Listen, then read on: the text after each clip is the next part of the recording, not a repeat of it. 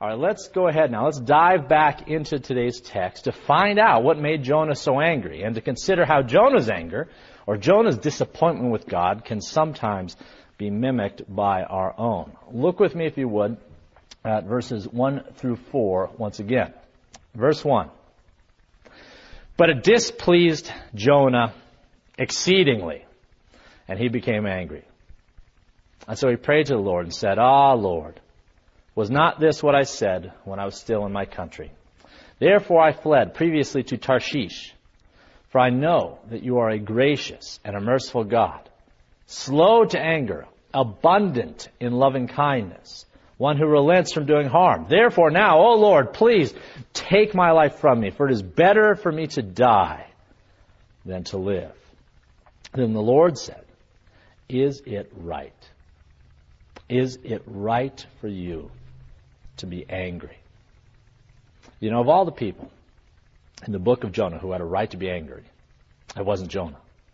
Of all the people in the book of Jonah, the only one who's ever depicted, though, as angry, as compassionless, as graceless, is Jonah, is Jonah himself. However, again, if, if, anyone had a right to, and right is a key word as we'll get to in, in a few moments, if anyone had a right to be angry, it was God. Certainly, God had a reason to be angry with the Ninevites.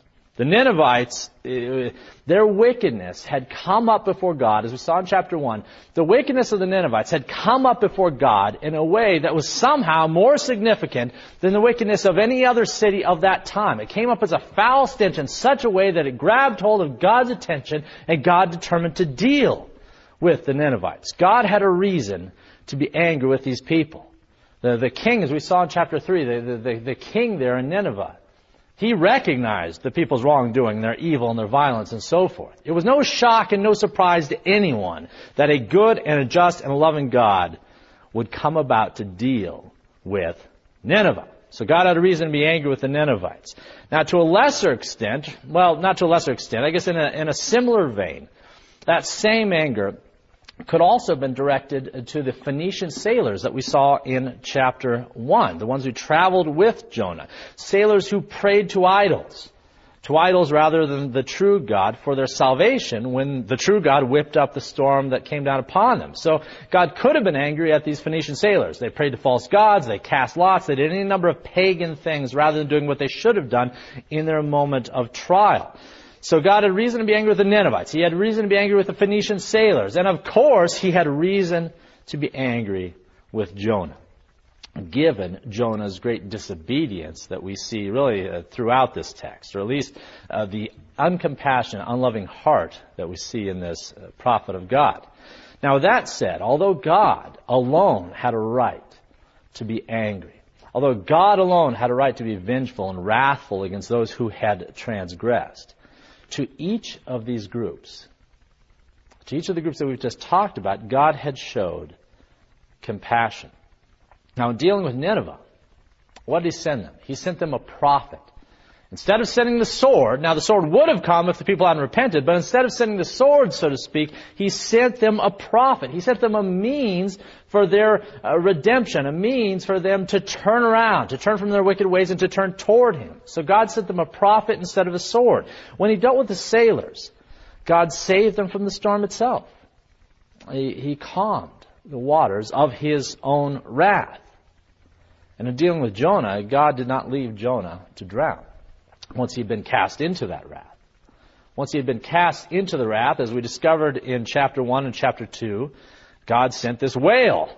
God sovereignly decreed, before Jonah had ever done right or wrong, sovereignly decreed this whale would be the means for Jonah's uh, re- redemption, so to speak. He sent this whale, he sent this traveling air pocket beneath the waves at the right moment upon Jonah's prayer uh, to, of course, swallow Jonah, but to be the means by which Jonah could survive uh, the, the waters, the wrath, so to speak, that he otherwise would have drowned in. So God did not leave Jonah to drown. He provided the means for his rescue. He provided grace. And so after repeatedly demonstrating to Jonah what grace looks like, throughout this text, throughout the days leading up to this event where he's sitting on the east side of the city, after repeatedly demonstrating this grace to Jonah, God asked Jonah, almost incredulously, if you look at this text, he asked him in verse 4, Jonah, is it right for you to be angry. The suggestion here is that Jonah's anger is unfounded, that it is not right. Now, of course, Jonah doesn't take the hint. In fact, as we'll see, Jonah is going to double down on his original statement several times in the verses that will follow, telling God that yes, it is right. Yes, God, it is right for me to be angry given these circumstances. Absolutely. It's right for me to be angry even unto death. Have you and I ever thought that? When something has not gone the way we anticipated, when God has not responded in a way that we thought He ought to, have we ever decreed that He was wrong and we were right? Now, we might not have said so in, in so many words. You know, most of us are, are fearful of, of uh, a good smiting from on high, so we might not have said so in as many words, but many of us have thought this. In any case, Jonah tells God, yes, it is right. It is right, O God. Now that, of course, uh, it, it sounds absurd given the circumstances that Jonah had emerged from. It sounds absurd. Given the grace that he had received from God, it seems especially absurd. It, it seems cruel. It seems cruel even that Jonah, this recipient of, of grace, would actively look to deny grace, to deny that grace to others. Now, some commentators, I guess um, as an aside here, some commentators tried to rationalize Jonah's anger, or tried to explain at least why he might have been as angry as he was, by talking about the Ninevites and saying, you know, they were really bad. If you only knew how bad the Ninevites, these commentators suggest, uh, you would understand that Jonah had every right to be as angry as he was. He, his anger was completely justified because the Ninevites were so horrible. They fully deserved God's wrath. Of course, Jonah was irritated that they didn't receive it. So some commentators try to rationalize or explain Jonah's anger against the backdrop of his time and the, his culture and the culture of the Ninevites. Uh, but Scripture doesn't rationalize. It doesn't explain Jonah's anger. In fact, it challenges it. In fact, God challenges the legitimacy of Jonah's anger when he asks, Jonah, is it right for you to be angry? Okay, let's see what happens next as we look at verses 5 through 8. Verse 5. So Jonah went out of the city, and he sat on the east side of the city. There he made himself a shelter and sat under it in the shade till he might see what would become of the city. I don't know what he expected, but in any case, verse 6, And the Lord God prepared a plant. I made it come up over Jonah. Look at the grace here that it might be shade for his head to deliver him from his misery. So Jonah was very grateful for the plant. But as morning dawned the next day, God prepared a worm. And it so damaged the plant that it withered. And it happened when the sun arose that God prepared a vehement east wind and the sun beat down on Jonah's head so that he grew faint. Then he wished death for himself and said, It is better for me to die than to live. It's better for me to die than to live, Jonah says. So after leaving Nineveh, Jonah went somewhere to the east uh, to, to, to sit down in order just to get a front row seat to whatever God was going to do next, to the, the Ninevites, in order to see what would become of the city, is what the scripture says here. Now, once again, we don't really know what Jonah was thinking here, or why he might still have expected God to do something horrific or something cataclysmic to the Ninevites. We don't know why he thought that something big was going to happen other than the great big thing that had already happened, which was the people's repentance. Why he was looking for a greater, tangible, visible miracle than that, we, we don't know.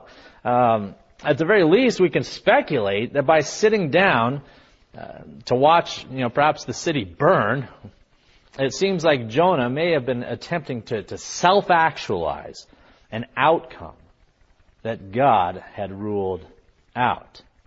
Now, Jonah had picked a hot day to sit out under the sun, even under the makeshift shelter that he had made. And so God, who never misses an opportunity for a good, uh, a good object lesson, and so God raises up a plant. He sees Jonah's condition. He sees Jonah's plight. So he raises up a plant. He raises up the means for Jonah's aid, uh, for Jonah's shade uh, a plant that would uh, effectively protect him. And in verse 6, we see that Jonah is very grateful for this. He recognizes the plant is of God. He's grateful for it. He's thankful.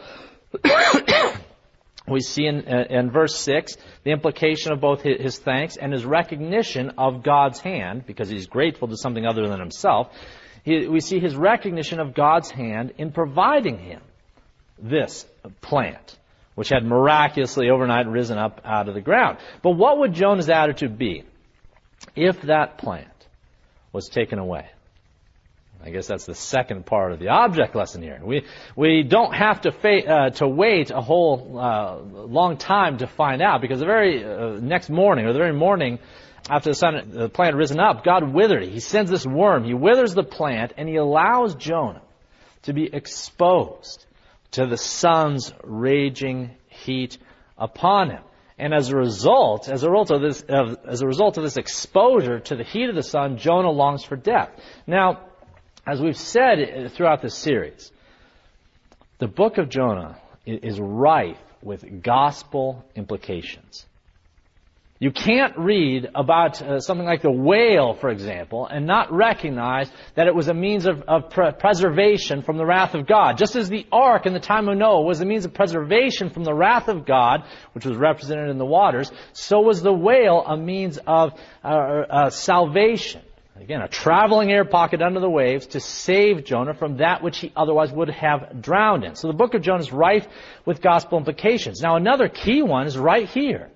In verses 5 through 8, where the wrath of God is typified here by the, the heat of the sun. You see, God demonstrated to Jonah that the only thing safeguarding him from the heat and the suffering and the torment of that which would otherwise kill him was God's own gracious provision in the form of this plant. Uh, the intercession, so to speak, of this plant between the sun and Jonah was the means of Jonah's salvation from the heat and suffering and torment that the sun would otherwise bring.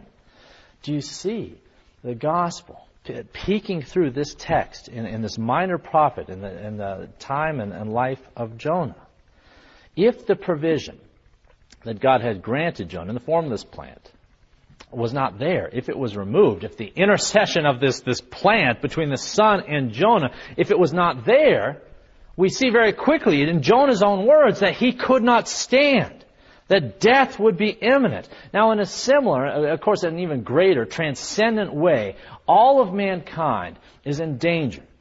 We're all in danger of the heat and the suffering and the torment that comes from God's wrath, from exposure to God's wrath. And apart from some sort of provision, apart from some sort of shade, apart from some sort of intercession between that wrath in ourselves, we die. Again, you see the gospel uh, peeking through in this text. Without some sort of provision between us and the, the wrath of God, just as the, Jonah needs some provision between him and the sun, he could not stand, nor could we stand on that great day. So what God provided via the plant was a, means of grace. A means of grace with, with gospel implications. Anticipated, of course, the gospel and the fulfillment of, of uh, Christ's person and work is a means of grace. But Jonah had also been a means of grace. The plant was a means of grace, but Jonah had also been a means of grace that had been provided for the Ninevites. He had been a means of grace provided for others, to the Ninevites. Further, God is showing Jonah that man has no right, has no claim upon such grace, upon such provision. We cannot earn it, we cannot deserve it, and yet look at, at, the kindness of God stooping down to provide this plant. We cannot earn God's grace, we cannot deserve it, and yet He does not withhold it in the way that Jonah wanted to see it withheld from the people of Nineveh. All right, let's see let's get to the heart of the matter here, uh, looking at verse 9. Verse 9. Then God said to Jonah, Is it right for you to be angry about the plant? And he said, Jonah said, It is right for me to be angry, even unto death. Now, again, notice here, I, I emphasize this phrase. Notice that God asked Jonah if it is right. Not if it's appropriate, not if it's suitable, but if it is right for Jonah to be angry. God doesn't ask if Jonah's anger is good, he asks if it is right. Now, do you see the implications of this? Do you see the implications of God's question unto Jonah? In essence, what God was doing, God was inviting God was inviting Jonah to make a moral judgment regarding God's action. He, he was in effect, he was daring Jonah. He was daring Jonah to say that he, God, had done something wrong. He says, Jonah, is it right for you to be angry? Now, of course, Jonah said yes, and that's no small conclusion to jump to or, or to reach. Because if God is not righteous, if God is not just, if He's not righteous, uh, then He's not God. And He's not God because if God is not right in any given circumstance, then He is failing to achieve standards that therefore must be greater than Himself. And if there are standards that transcend or are external to God, then He isn't God. He has to strive to hit a bar that is above Himself. That's the theological implication of saying that something that God does is not right in any one circumstance ever. But yet that's the conclusion that Jonah comes to.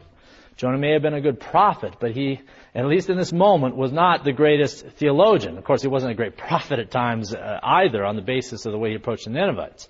In any case, Jonah, he doesn't bat an eye when God asks Jonah if it's right for him to be angry about the plant, he says absolutely. Yes, absolutely. It is right for me to be angry even unto death.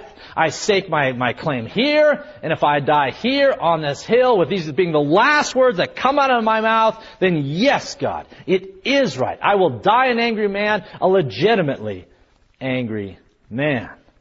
Jonah is saying that his behavior and his attitude at that time was morally ethically, spiritually appropriate given the circumstances.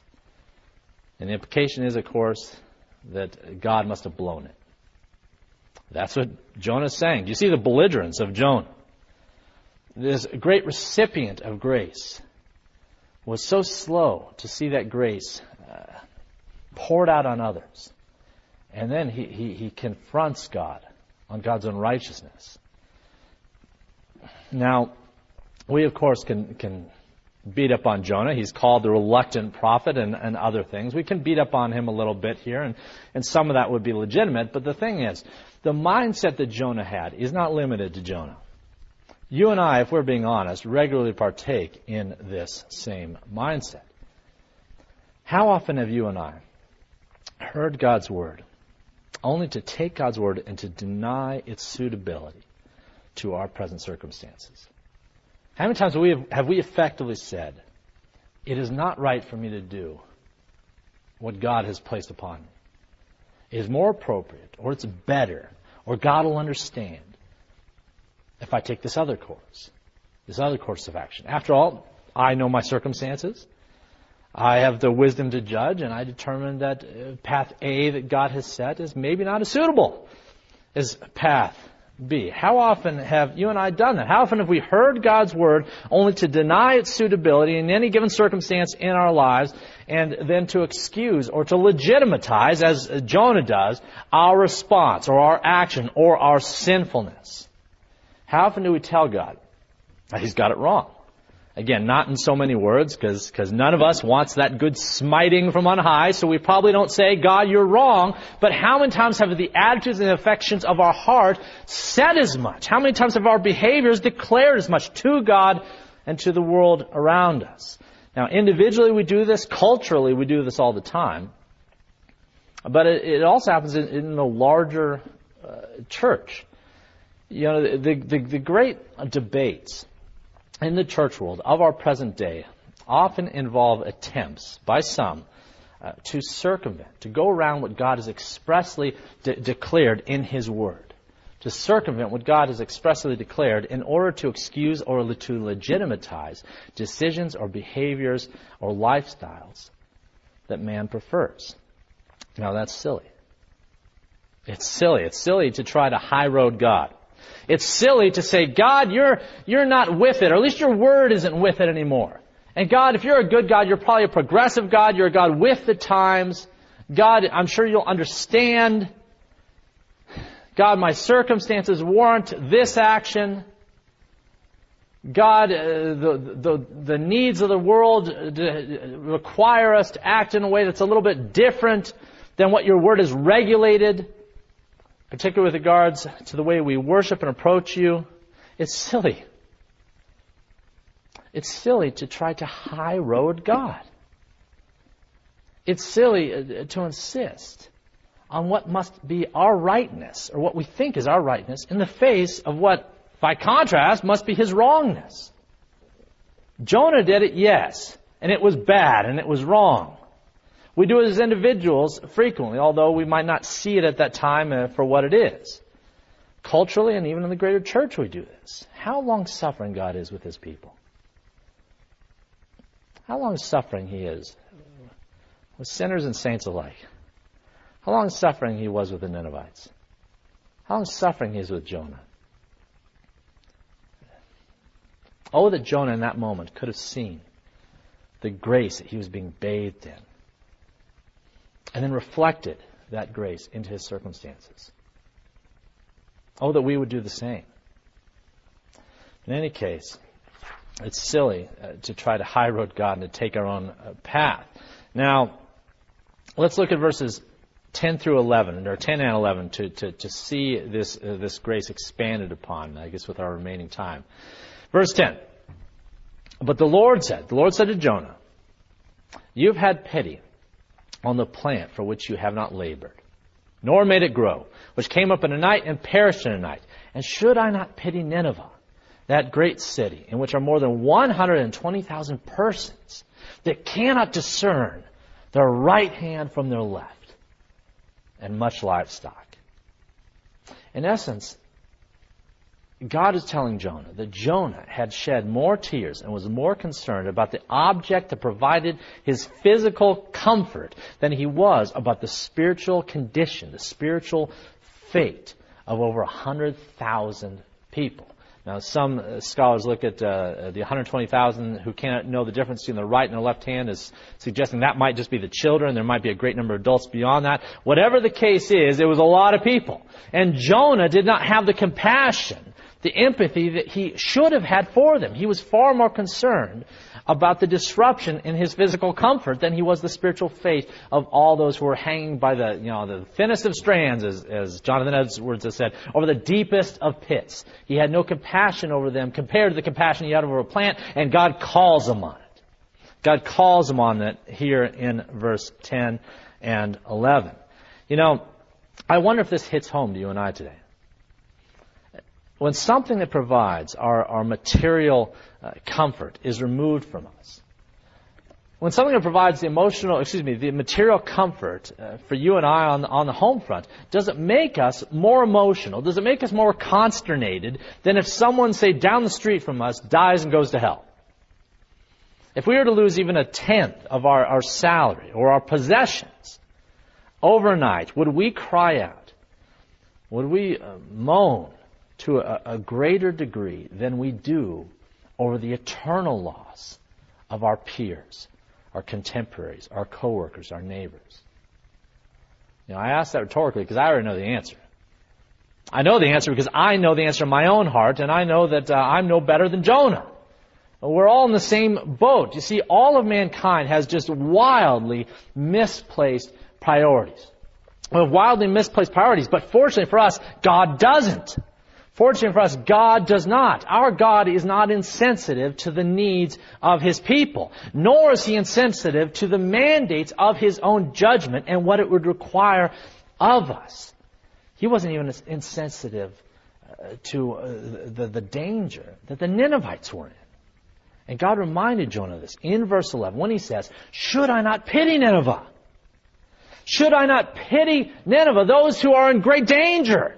Should I not pity Nineveh, that great city, meaning the great large city of Nineveh, in which are more than 120,000 persons who cannot tell the difference between their right hand and their left? Should I not pity Nineveh? You can see God in the face of Jonah's gracelessness, in the face of Jonah's belligerence, showing compassion and grace and pity, and he's trying to get Jonah on board. Say, Jonah, the plant is nothing. These people, they're everything. I tell you, you know, this, this verse gives me a, a great deal of hope. Not simply uh, just as a pastor who wants to see our city and our community and our world changed, but as a sinner grateful.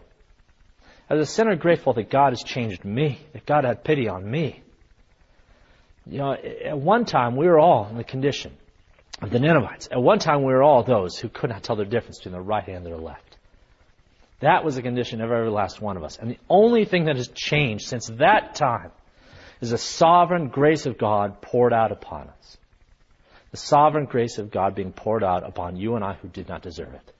It's the only thing that has changed from that time when we did not know between our right hand and our left. See, God, He's a good God, and He does not uh, have uh, pity or compassion only on those people who get their acts together first. He does not hold off on the pity and compassion until people uh, clean up their lives, until they're finally living well. And we see that in these words. Should I not pity Nineveh?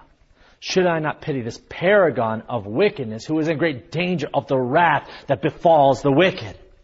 Should I not pity Nineveh, that great city, which are 120,000 people who do not know their right hand from their left? It's by grace that anyone in Nineveh might ever hope to be saved. It was by grace that Jonah had any hope to be saved. It's grace uh, by which you and I have any hope to be saved. And the result of such grace, the result of such sovereign grace, is that those who receive it, whether they're in Nineveh, whether they're in Wyoming, whether they're anywhere around the world today, the result of that grace is that the recipients of that grace are enabled and persuaded to come to God, to come to Christ in a way that they otherwise wouldn't if that grace had not been poured out upon them. How can we deny that grace to others? How can we deny to others the gift that has been poured out upon us? That is, in effect, the question that the book of Jonah ends with. And it's the basis by which all evangelism, all outreach must begin. Let's pray. This has been a sermon by Pastor Toby Holt of Christ Presbyterian Church in Marietta, Georgia. If you would like to hear other sermons by Pastor Holt, please visit our website at www.christpca.org or you can find us on sermonaudio.com.